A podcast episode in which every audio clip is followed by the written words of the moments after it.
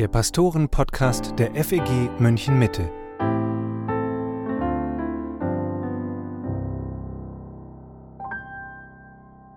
Hallo und herzlich willkommen zum Pastoren-Podcast mit Matthias Mockler und mit Matthias Lohmann. In dieser Serie sprechen wir darüber, was die Gemeinschaft einer christlichen Gemeinde außergewöhnlich macht und man kann sogar sagen übernatürlich. Und wir denken darüber nach, wie Gott sich unser Miteinander konkret vorstellt und wie wir das fördern können. Dieser Podcast lebt auch von eurer Beteiligung.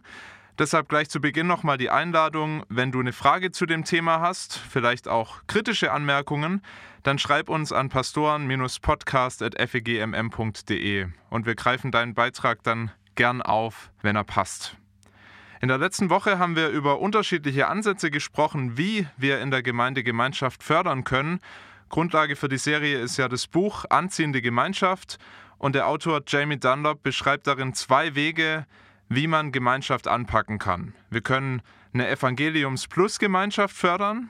Das heißt, neben dem Evangelium verbinden uns andere Ähnlichkeiten in ganz wichtigen Lebensbereichen, wie zum Beispiel, wir sind gleich alt, wir sind in einer ähnlichen Lebenssituation, haben einen ähnlichen Bildungshintergrund, haben dieselbe Nationalität und so weiter und so fort. Oder aber wir fördern eine evangeliums-offenbarende Gemeinschaft. Das heißt, eine Gemeinschaft, bei der wir unter Umständen nicht viel mehr mit jemand anders gemeinsam haben als den gemeinsamen Glauben an Jesus Christus. Wie das dann aussehen kann, das beschreibt Dunlop auch. Ich finde es sehr schön. Er sagt, ich habe also als städtisch geprägter Europäer und Akademiker mehr Gemeinsamkeiten mit meinem sudanesischen ländlich geprägten Bruder in Christus, der zur Arbeiterklasse gehört, als mit meinen eigenen nicht christlichen Blutsverwandten. Dunlop sagt, so eine Gemeinschaft macht der Welt die Kraft des Evangeliums anschaulich, weil sie mit unseren normalen menschlichen Ansätzen eben nicht zu erklären ist. Eine Gemeinschaft, die nach Ähnlichkeit geformt ist, kann das nicht, denn die finden wir natürlich überall in dieser Welt. Matthias, heute geht es um die übernatürliche Liebe, die so eine Gemeinschaft erst möglich macht. Mich hat mal jemand nach dem Gottesdienst gefragt, muss ich in der Gemeinde denn wirklich jeden lieben? Was sagst du? Muss ich? Eindeutig ja. Jesus hat äh, das immer wieder gelehrt, dass wir einander lieben sollen, dass wir sogar unsere Feinde lieben sollen, unseren Nächsten lieben sollen, wie uns selbst.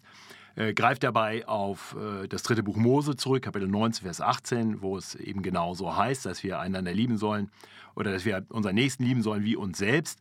Und dann gibt er ja sogar in Johannes 13, Vers 34 ein neues Gebot, kurz vor seiner Kreuzigung. Am Vorabend seiner Kreuzigung sagte er seinen Jüngern, ihr werdet jetzt, ich werde euch verlassen, ich werde verherrlicht werden und ihr habt jetzt noch ein Gebot von mir hier bekommen, ein neues Gebot. Er sagt, ein neues Gebot gebe ich euch, dass ihr euch untereinander liebt, wie ich euch geliebt habe, damit auch ihr einander lieb habt.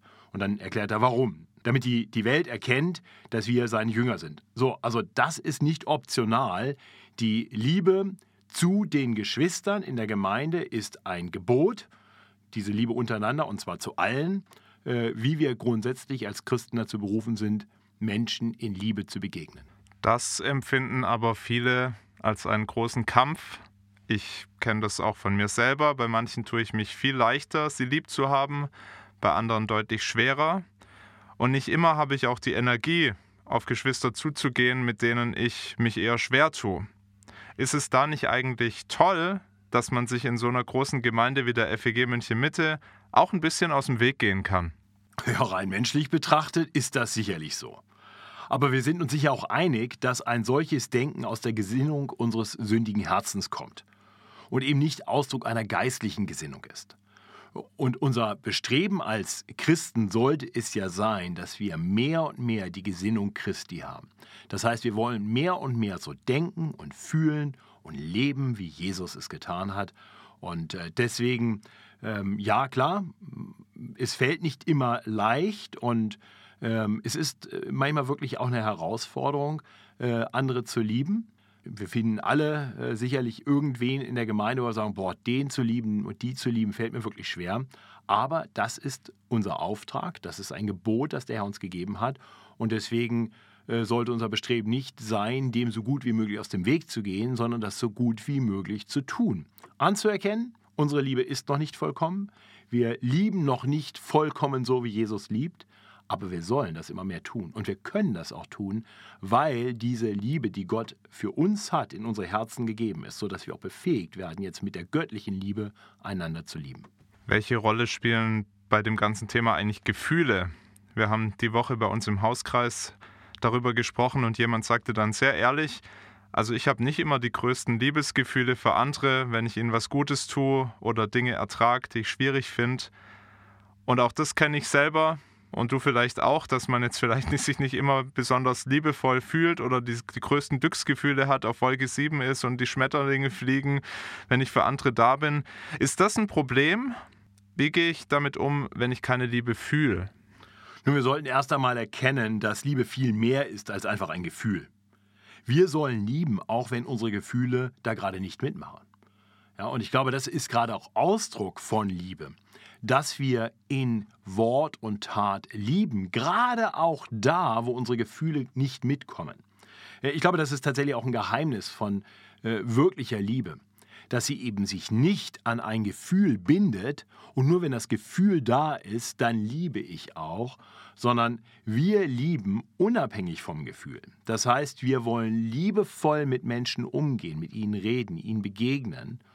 Und gerade da, wo wir das tun, stellen sich oft dann auch Gefühle ein. Und ich glaube, das kennen wir zum Beispiel aus unseren Ehen oder auch aus anderen äh, Familienbeziehungen oder überhaupt anderen äh, Freundschaftsbeziehungen, äh, dass manchmal Liebe, das Gefühl der Liebe erkalten kann. Und jetzt kann ich entweder dann auch sagen, dann erkaltet die Liebe gleich mit, oder ich liebe bewusst weiter, begegne äh, meinem Gegenüber, meiner Ehefrau zum Beispiel, weiter in Liebe, liebevoll, fürsorglich, auf ihr Wohl bedacht und da, wo ich mich dazu durchringe, äh, meine, mein Handeln, mein Leben, mein Lieben nicht an meine Gefühle zu binden, ist die Chance, dass dann wieder Gefühle auch im Stehen äh, im Laufe der Zeit sehr groß. Und deswegen, ja, die Gefühle sind nicht bestimmend. Äh, ich glaube, der Auftrag zu lieben ist erstmal ein Auftrag an unser, eine Herzenshaltung und, und die kann dann und wird dann oft auch unsere Gefühle im Nachgang weiter informieren, sodass die Gefühle dann auch wieder mit an Bord kommen. Mir hilft es da auch, wenn ich über Jesus selber nachdenke, der uns das alles gebietet. Und wenn ich dann ans Kreuz denke und wenn ich mir vorstelle, wie Jesus dort am Kreuz hing, also da sind sicher keine Schmetterlinge geflogen. Das war sicher nicht das höchste Glücksgefühl, dass er jetzt hier ähm, andere lieben kann, aber doch war es die größte Liebestat. Ähm, und er kann sogar dort am Kreuz noch ein Gebet der Liebe bitten, auch für seine Feinde. Also sehr erstaunlich. Aber wir machen uns da manchmal eine falsche Vorstellung davon, was eigentlich Liebe ist und wie sie funktioniert. Und ähm, die Gefühle sind da manchmal sehr überhöht. Jetzt kann man natürlich sagen, du hast das Beispiel aus der Ehe gebracht. Da habe ich vielleicht auch noch ein viel größeres Eigeninteresse, dass das dann wieder gelingt, dass die Liebe auch neu äh, so entflammt wird. In der Gemeinde sollten wir das ja auch haben, weil Jesus das von uns möchte, aber da ist es vielleicht ein bisschen ferner. Wie kann es da gelingen? Weil eben die Gefahr natürlich schon da ist, dass ich mich auch zurückziehe, wenn ich mich mit jemandem schwer tue. Je größer die Gemeinde, desto leichter ist es dann auch. Ähm, soll ich da einfach dann immer ins kalte Wasser springen und mich immer wieder auf die Leute zubewegen? Was soll ich da konkret tun? Ja, ich glaube, das äh, wird natürlich von Beziehung zu Beziehung unterschiedlich sein. Also ich glaube, ich kann nicht einen pauschalen, konkreten Ratschlag geben. Das äh, widerspricht einander. Aber ich glaube, wir, wir können schauen, wo sind Menschen, mit denen ich mich schwer tue, und dann fange ich vielleicht an, für sie zu beten. Äh, und für mich zu beten, dass der Herr mein Herz verändert, dass ich diese Menschen wieder lieben kann in Wort und Tat. Und, ähm, und nachdem ich gebetet habe, gehe ich auf sie zu oder ich schreibe ihnen eine Nachricht per E-Mail, WhatsApp oder was auch immer. Und, und so versuche ich aktiv ähm, doch auch immer wieder einen Schritt auf solche Menschen zuzumachen. Gerade die, wo ich merke, hier fällt es mir besonders schwer, sie zu lieben.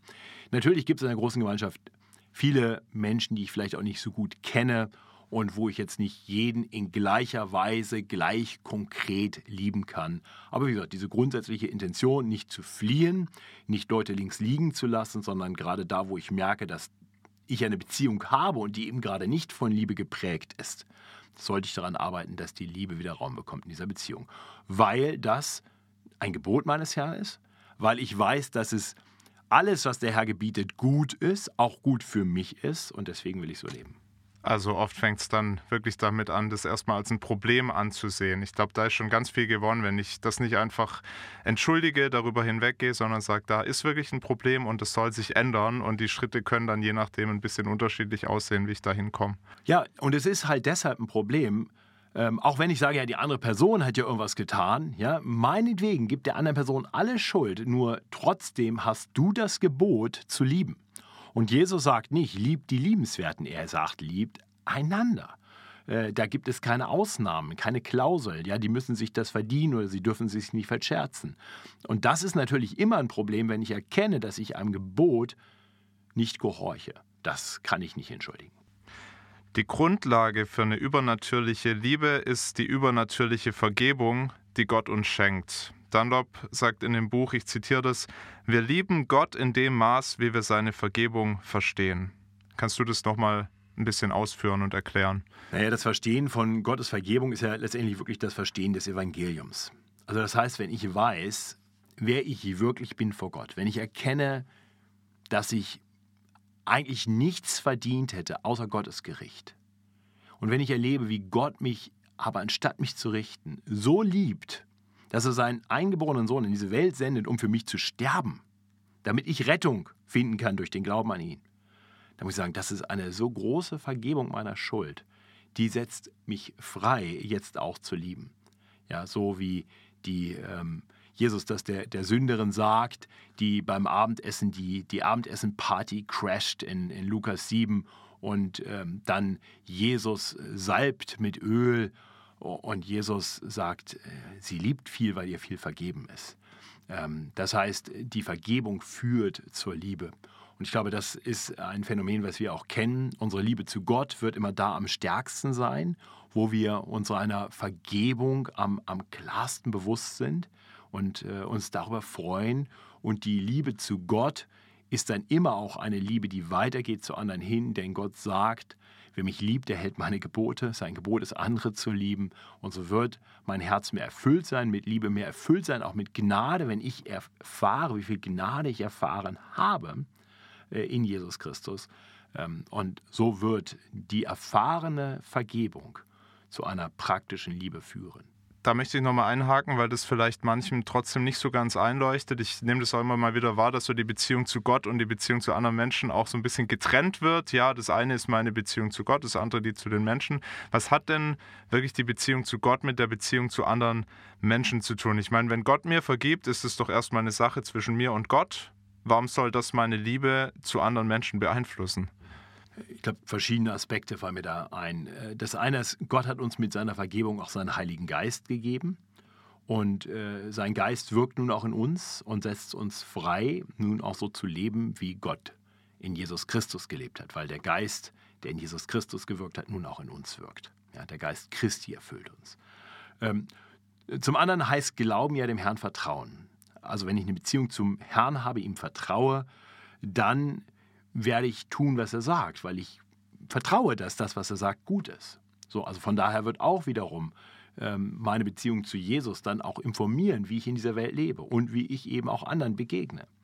Und, und dann erfüllt mich natürlich auch das Erfahren von Gottes Vergebung äh, mit Dankbarkeit. Ja, und diese Dankbarkeit ist natürlich erst einmal eine Dankbarkeit Gott gegenüber, aber wiederum macht mich diese Dankbarkeit zum einen sicher bereit, Gott zu gehorchen, aber zum anderen erfüllt mich ja dann auch eine solche, ein solches Wissen darum, wie sehr ich geliebt bin, wie viel mir vergeben wurde, macht mich bereit, auch anderen dann so zu begegnen. Und das ist genau das Geheimnis. Das heißt, das, das Bewusstsein, ich glaube nicht die theologische Wahrheit allein, sondern das Bewusstsein dieser theologischen Wahrheit, dass mir viel vergeben ist, das Bewusstsein äh, der erfahrenen Gnade, das Bewusstsein darüber, wie sehr Gott mich liebt, verändert mein Herz. Und zwar nicht nur ihm gegenüber, sondern ganz grundsätzlich. Und das zeigt sich dann eben auch in Beziehung zu anderen Menschen.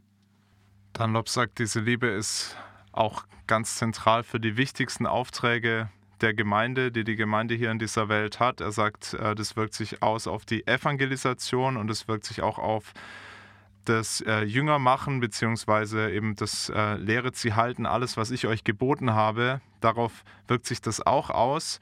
Ähm, Wenn es nicht da ist, leidet Evangelisation und leidet Jüngerschaft. Wenn es da ist, ist es ein ganz guter Boden dafür, dass wirklich beides geschehen kann. Dunlop geht sogar so weit, dass er sagt, die Zeichen und Wunder haben in der Apostelgeschichte dann aufgehört, als Gemeinden entstanden waren, weil die Liebe, die die untereinander hatten, eine noch größere Bestätigung des Evangeliums waren als eben diese Zeichen und Wunder. Er sagt, äh, das ist eine Hypothese, aber ich finde, die Beobachtung ist wirklich gut und auch die Erklärung, wenn man das mal sieht, dass das mit der Zeit aufhört und eben diese Gemeinden entstehen. Jetzt muss man aber sagen, dass doch auch viele das Evangelium nicht im Kontext einer Ortsgemeinde hören und trotzdem zum Glauben an Jesus Christus kommen. Ich kenne Leute, die haben einfach die Bibel gelesen, andere haben das Evangelium durch den Ehepartner kennengelernt und so weiter. Widerspricht das nicht ein bisschen der These, dass die übernatürliche Liebe und Gemeinschaft der Ortsgemeinde so ein entscheidender Faktor in der Evangelisation ist? Nein. Gott sei Dank ist die übernatürliche Liebe und Gemeinschaft in der Ortsgemeinde nicht der eine alles entscheidende Faktor. Menschen können auch gerettet werden, wo es noch gar keine Gemeinde gibt oder wo Gemeinden vielleicht sehr lieblos sind. Aber eine Gemeinde nach Gottes Sinn macht das Evangelium sichtbar und erlebbar. Ja, die, die Tiefe und die Breite der Gemeinschaft ist offensichtlich übernatürlich. Das, was wir in der Gemeinde erleben können. Da erleben wir eine übernatürliche Liebe. Und das heißt, wir erleben im Leib Christi, in der Gemeinde, etwas davon, wie Christus selbst ist. Als Christus noch hier auf Erden war, haben wir Christus gesehen und durch ihn haben wir Gott erkannt. So wie Jesus selbst gesagt hat, so lange bin ich schon bei euch und ihr sagt, mir zeigt mir Gott, ich bin noch hier. Gott ist sichtbar geworden in Jesus Christus. Und dann ist er aufgefahren in den Himmel und sendet seinen Geist und ruft sich eine Gemeinde zusammen, die sein Leib ist, die er erfüllt mit seinem Geist. Und dieser Leib Christi ist jetzt eine Darstellung der Herrlichkeit Gottes in dieser Welt. So ist Gemeinde gedacht. Ja, und von daher ist natürlich es möglich, dass Menschen einfach durch das Hören des Evangeliums zum Glauben kommen. Aber manche Dinge kann man leichter wahrnehmen, als sie einfach nur intellektuell verstehen. Äh, das heißt, die Evangeliumsbotschaft äh, gewinnt ein Gesicht, sie wird erlebbar da, wo ich eine Gemeinde erlebe, die so lebt, wie Christus es will. Und deswegen ist Gemeinde ein ganz wichtiges Instrument der Evangelisation, wenngleich es nicht der eine alles entscheidende Faktor ist. Wie ist es bei der Jüngerschaft? Weil da kann man ja sagen, Jesus sagt, ähm, lehrt sie halten alles, was ich euch geboten habe. Also warum braucht es da zwingend die Liebe? Ich meine, man könnte den Leuten einfach so ähm, die wichtigsten Punkte mitgeben, ausgedruckt. Äh, man könnte sagen, lest nochmal ein Buch, lest in der Bibel nochmal nach, ich erkläre dir nochmal, wie das gemeint ist. Aber warum ist da die Liebe so entscheidend? Und vielleicht auch noch nachgefragt, äh, weil wir da ja auch so einen Wert drauf legen und auch das Buch, warum ist die Liebe der ganzen Gemeinde so entscheidend? Weil man könnte das ja auch in einem Kontext machen, wo man sich sehr ähnlich ist, wo man guten Draht zueinander hat. Also warum ist es da so wichtig für die Jüngerschaft? Also, wenn ich lehre, alles zu halten, was Jesus geboten hat, unser neues Gebot ist, dass wir einander lieben sollen, ähm, da merken wir ganz schnell, dass ein solches Denken irgendwie nicht funktioniert. Äh, das heißt, äh, wirklich gelebte Jüngerschaft heißt eben letztendlich ja dann auch das zu leben, was Jesus gesagt hat. Ja, damit fängt es an. Zum anderen funktioniert Jüngerschaft eben auch da am besten, wo ich nicht nur mit denen unterwegs bin, die genauso sind wie ich.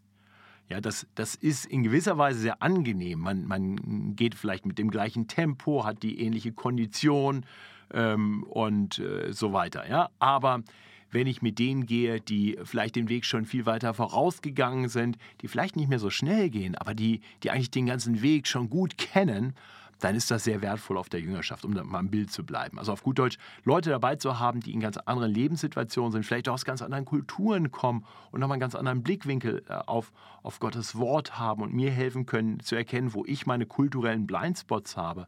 All das kann mir wirklich helfen, in der Jüngerschaft viel mehr voranzukommen. Äh, und vor allem, wenn Jüngerschaft eben auch das Leben in Gemeinschaft gerade ganz wesentlich mit beinhaltet, dann brauche ich eben die Gemeinschaft für wirkliche Jüngerschaft. Das heißt nicht, dass eins zu eins Jüngerschaft nicht ganz wertvoll sein kann. Äh, und ich kann wirklich sagen, ich habe das selber sehr segensreich im Leben erlebt. Aber ich kann auch sagen, und ich glaube, das können viele sagen, wir erleben eben auch, dass die Jüngerschaft in der Gemeinde, das gemeinsame im Glauben leben, andere zu erleben, die in ganz anderen Lebenssituationen sind, von denen zu hören und die zu sehen, die vielleicht ähm, im hohen Alter den, den Tod eines langjährigen Ehepartners beklagen und wie sie damit umgehen, Leute zu sehen in ganz anderen Herausforderungen, das bereichert und rüstet mich zu wieder in meiner Jüngerschaft. Und deswegen brauche ich das. Und deswegen ist Gemeinde so genial, um dort Jüngerschaft wirklich zu leben. Äh, und wir sollten nie denken, dass Jüngerschaft eben nur eins zu eins Jüngerschaft ist. Das kann ein Bruchteil sein, ein hilfreiches Puzzlestück sein, aber die Gesamtgemeinde ist eigentlich der wesentliche Ort, wo wir Jüngerschaft wirklich leben und erleben. Jamie Dunlop richtet sich mit dem Buch ja auch immer wieder an Gemeindeleiter. Was können wir auf Leitungsebene machen, um übernatürliche Liebe zu fördern? Das ist eine gute Frage. Ich glaube, in gewisser Weise müssen wir sagen, Gott muss das tun. Ja, also wir können diese übernatürliche Liebe, äh, die, die kommt von Gott und die, die können wir nicht generieren. Wie wir überhaupt eben all das, was in diesem Buch erwähnt wird, können wir nicht nicht generieren, wir können es nicht schaffen, das muss Gott tun. Wir können nur darauf achten, dass wir dem nicht im Wege stehen und wir können schauen, ob es Dinge gibt, die uns vielleicht daran hindern, diese übernatürliche Liebe in der Gemeinde zu haben. Äh, und ein Aspekt, den Dunlop erwähnt, den ich für sehr wichtig halte, ist, dass wir darauf achten sollten, dass Menschen wirklich Christen sind. Er nennt das Wiedergeburt vor Gemeinschaft. Ja, also wir sind darauf bedacht, dass unsere Mitglieder wirklich Christen sind. Denn wenn Menschen in unsere Gemeinden kommen und zu unseren Gemeinden gehören, die, die nicht wegen des Evangeliums kommen, die also gar nicht wirklich wiedergeboren sind, sondern die vielleicht angezogen werden durch irgendetwas anderes, dann werden die keine evangeliumsoffenbarende Gemeinschaft leben und fördern wollen. Weil, weil ihnen das Evangelium ja selbst fremd ist. Und sie können es auch gar sie nicht, ihnen fehlt die Ressource. Genau. Das heißt, das Einzige, was sie dann anstreben werden, wird eine, eigentlich nur eine Plus-Gemeinschaft sein, nicht mal eine Evangeliums-Plus-Gemeinschaft. Das heißt, wenn Evangelium noch dabei ist, das werden sie tolerieren, aber ihnen wird es dann nur noch um das Plus, um das andere gehen. Äh, und das ist letztendlich natürlich äh, etwas, was dann wirkliche evangeliumsoffenbarende Gemeinschaft kaputt macht. Deswegen sollte unser Ziel immer sein, dass wir überhaupt erstmal allen Menschen in der Gemeinde helfen, das Evangelium wirklich zu ergreifen. Das Evangelium sollte so klar in der Gemeinde sein, dass Menschen, die wegen anderer Dinge kommen und das Evangelium ablehnen, letztendlich in dieser Gemeinschaft nicht langfristig bleiben wollen. Entweder werden sie bekehrt durch die Kraft des Evangeliums oder sie gehen, weil das Evangelium ihnen letztendlich zu etwas wird, was sie abstößt. So, und das kann dann helfen, auch die, die Gemeinschaft der Gemeinde wieder mehr um das Evangelium herum zu fördern. Und deswegen, wie gesagt, ein wichtiger Aspekt, wirklich Wiedergeburt vor Gemeinschaft. Wir geben dem Evangelium ganz viel Raum in der Gemeinde. Wir rufen Menschen zum Glauben und wir nehmen in die Gemeinschaft auch nur diejenigen auf, die eindeutig wiedergeboren sind. Das Zweite ist vielleicht etwas, das mir erstmal ein bisschen überrascht. Äh, Dunlop nennt das Theologie vor Praxis. Äh, und was er damit meint, ist, dass wir uns davor hüten sollten, einen theologischen Minimalismus zu fördern. Ja, das ist ja manchmal so, dass dann gesagt wird, dass Theologie trennt. Und dann sollte man die Theologie runterschrauben und weniger Theologie haben und einfach Gemeinschaft haben. Nur das funktioniert nicht. Gute und tiefe Theologie ist grundlegend für die evangeliumsoffenbarende Gemeinschaft der Gemeinde. Denn gute Theologie wird uns immer dahin führen, dass wir mehr und mehr verstehen vom Evangelium. Wir werden mehr und mehr erkennen, wie herrlich, wie groß Gott ist. Wir werden mehr erkennen, wie sündig und vergebungsabhängig wir sind. Und gerade so wird das Evangelium für uns immer größer werden. Je mehr wir in unserem theologischen Verständnis wachsen, desto mehr werden wir das Evangelium lieben und desto mehr wird das Evangelium auch unsere Gemeinschaft prägen. Äh, das heißt, unsere Theologie treibt unsere Praxis. Man kann sich natürlich in theologische Details verrennen äh, und auch darüber trennen. Das kann alles passieren. Das ist natürlich nicht gemeint hier. Nur theologischer Minimalismus wird dazu führen, dass das Evangelium immer weniger Raum einnimmt. Und ich glaube, das sehen wir in so vielen Kirchen und Gemeinden in unserem Land, dass man gemeint hat, Theologie trennt und dann fahren wir das ganz weit runter und man trifft sich wegen aller möglichen Dinge und da ist keine evangeliumsoffenbarende Gemeinschaft mehr, da ist gar kein Evangelium mehr. Also davor sollten wir uns hüten. Matthias, wir kommen zum Schluss dieser Folge. Ich habe noch eine letzte Frage, weil sie gerade bei uns in der FEG München Mitte immer mal wieder gestellt wird. Ist unsere Gemeinde nicht eigentlich zu groß, um so eine herzliche, liebevolle Gemeinschaft zu pflegen? 420 Mitglieder etwa. Ich kann unmöglich zu jedem eine tiefe, enge Beziehung haben, hast du vorhin selber gesagt. Kann man einander übernatürlich lieben, wenn man sich womöglich gar nicht kennt?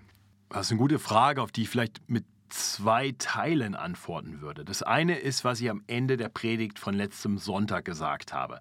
Äh, die Predigten findet man ja im Predigtarchiv bei uns oder auch im, im Predigt-Podcast. Äh, und äh, letzten Sonntag habe ich zu Teil 1 in dieser Serie über Johannes 13, 34, 35 gepredigt und habe ganz am Ende gezeigt, dass tatsächlich sogar in der ersten Gemeinde in Jerusalem, die viel größer war als unsere hier, ähm, wirklich herzliche Liebe unter allen Geschwistern gelebt wurde. Ne, das sehen wir schon gleich, nachdem am Pfingsttag die Gemeinde entsteht, wird beschrieben, wie da 3000 Geschwister zusammenkommen und sie kommen alle miteinander zusammen, haben alle Dinge gemeinsam, sie teilen aus, sorgen füreinander, sind täglich einmütig beieinander ähm, also wir, wir sehen, da ist, da ist ganz viel herzliche Liebe untereinander. In Kapitel 4, Vers 32 heißt es, die Menge der Gläubigen aber war ein Herz und eine Seele. In Kapitel 5 sehen wir, dass sie alle einmütig beieinander waren. Äh, andere wagten sich nicht dazu, aber es hat ein evangelistisches Zeugnis gehabt.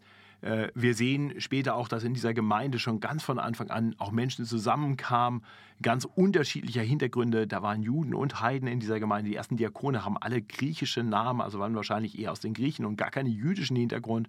Und gleichzeitig wissen wir, dass ganz viele Juden in der Gemeinde waren. Also wir sehen, hier ist was entstanden und hier ist eine Liebe und eine Herzlichkeit in der Gemeinde von Anfang an, die beeindruckend ist. Und das geht in dieser Gemeinde, in der anfangs 3000 und später noch mehr Menschen sind. Ähm, also das ist erstmal die grundsätzliche Antwort.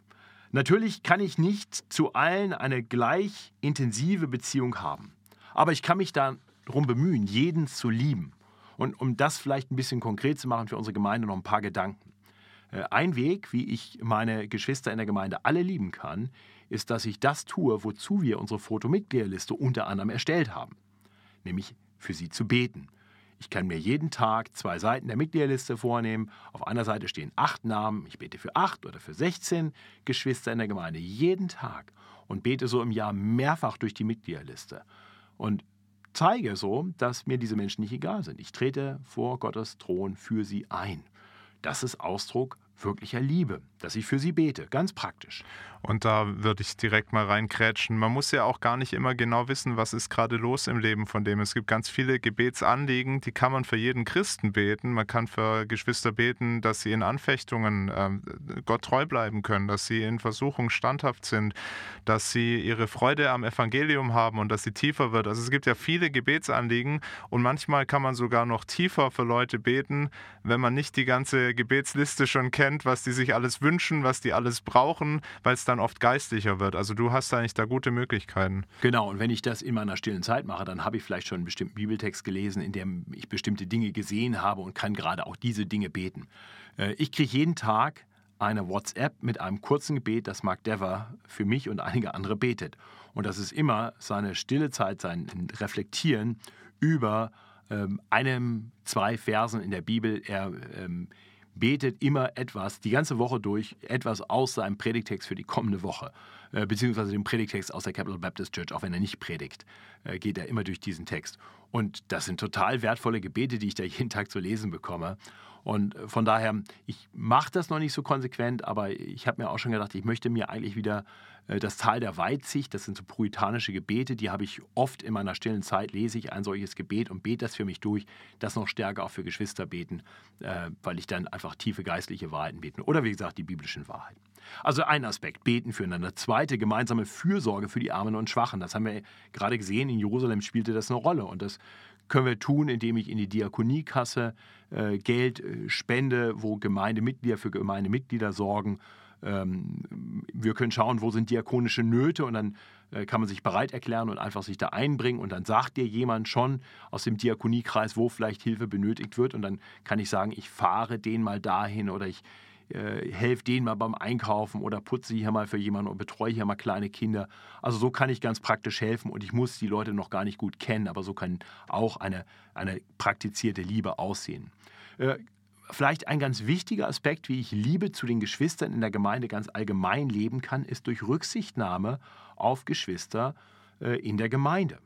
Äh, zum Beispiel, indem ich meine Präferenzen nicht zu hoch hänge, äh, sondern sie vielleicht zurückstelle Ja, das heißt, wenn wir überlegen, ob wir Uhrzeiten verändern, wo wir Gottesdienste beginnen oder irgendwas anderes machen, dann frage ich nicht zuerst, was ist für mich am besten, sondern ich sage, wenn es für mich alles einigermaßen möglich ist, dann ist meine Präferenz egal, wenn es Geschwister gibt, für die das wirklich entscheidend sein könnte.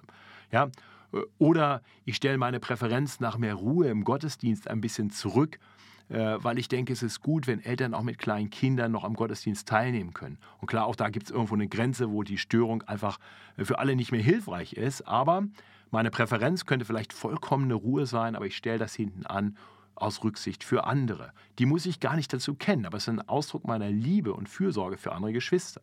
Oder bei der Liedauswahl. Ich singe gerade auch bei den Liedern laut mit und lerne die bewusst, die Texte auch bewusst, ähm, die ich vielleicht gar nicht so toll finde.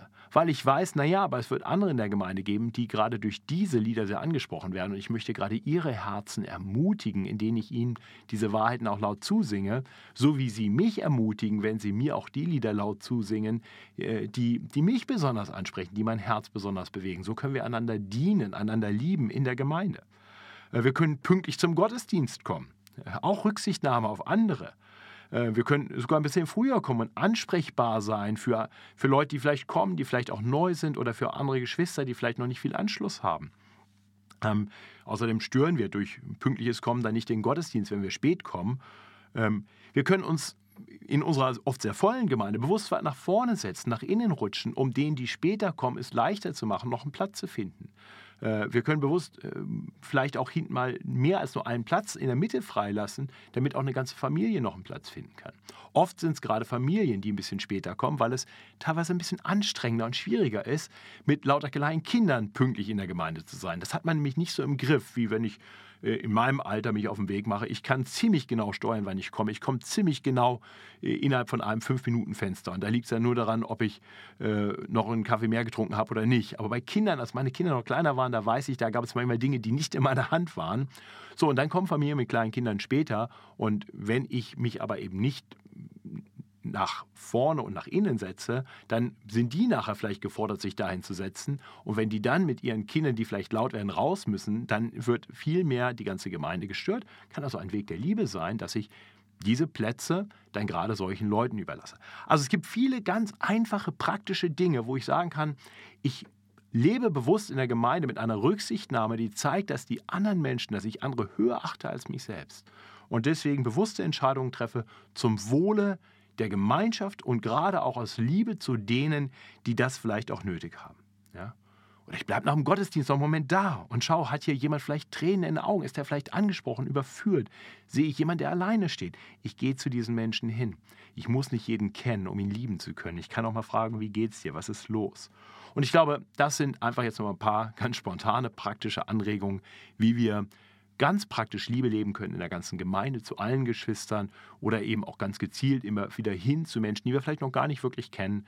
Äh, und ich glaube, das ist, das ist gar nicht so schwer äh, und wunderbar, wenn wir das tun. Denn äh, immer wieder höre ich auch von, von Geschwistern hier aus der Gemeinde, die sehr angezogen wurden von dieser Gemeinde, weil ihnen genau so begegnet wurde. Ich habe gerade gestern ein wunderbares Gespräch gehabt mit einer knapp 60-jährigen Frau, die gesagt hat, sie ist von Anfang an hier wie in einer Familie aufgenommen worden, von ganz unterschiedlichen Menschen. Das finde ich wunderbar und das ist genau das, was sich Gott von Gemeinde wünscht und möge das immer mehr wachsen hier. Ja, ich habe auch ein schönes Zeugnis gehört diese Woche von einer, die auch seit einigen Jahren schon hier ist und die sagt, also sie hat in dieser Zeit gemerkt, wie sich auch wirklich was verändert hat, wie die Gemeinschaft herzlicher wurde, hat als Beispiel dann unsere Gemeindefreizeiten gebracht, wo sie früher das Gefühl hatte, das waren lauter Grüppchen, die da zwar schon alle miteinander da sind, aber doch alle separiert und sie erlebt es heute so, sie kann eigentlich da mit jedem ins Gespräch kommen und es ist überhaupt nicht komisch, sondern es ist wirklich eine herzliche Gemeinschaft ich denke, ein Schritt, den auch jeder sehr leicht gehen kann, ist, wenn du in den Gottesdienst kommst, dass du einfach nur schaust, wer sitzt links, wer sitzt rechts, wer sitzt vor mir, wer sitzt hinter mir und die Leute wahrnimmst und mal grüßt und äh, auch versuchst da ins Gespräch zu kommen mit ganz einfachen Fragen. Also einfach sich wahrzunehmen hilft ja auch schon. Das war der Pastoren-Podcast für heute. Nächste Woche sprechen wir darüber, wie unsere Gemeinschaft an Tiefgang gewinnt. Du darfst gespannt sein. Zum Schluss nochmal die Einladung, wenn du Feedback für uns hast, vielleicht auch eine Frage oder einen Kommentar zum Thema anziehende Gemeinschaft, dann schreib uns gern. Das geht zum einen per Mail an pastoren-podcast.fegmm.de. Du kannst uns aber auch direkt bei Spotify unter die jeweilige Folge deine Frage oder Anmerkung schreiben. Wir sind gespannt, was dich zu dem Thema bewegt. Nächsten Samstag gibt es dann die nächste Folge. Für heute danke, dass du zugehört hast und Gottes Segen.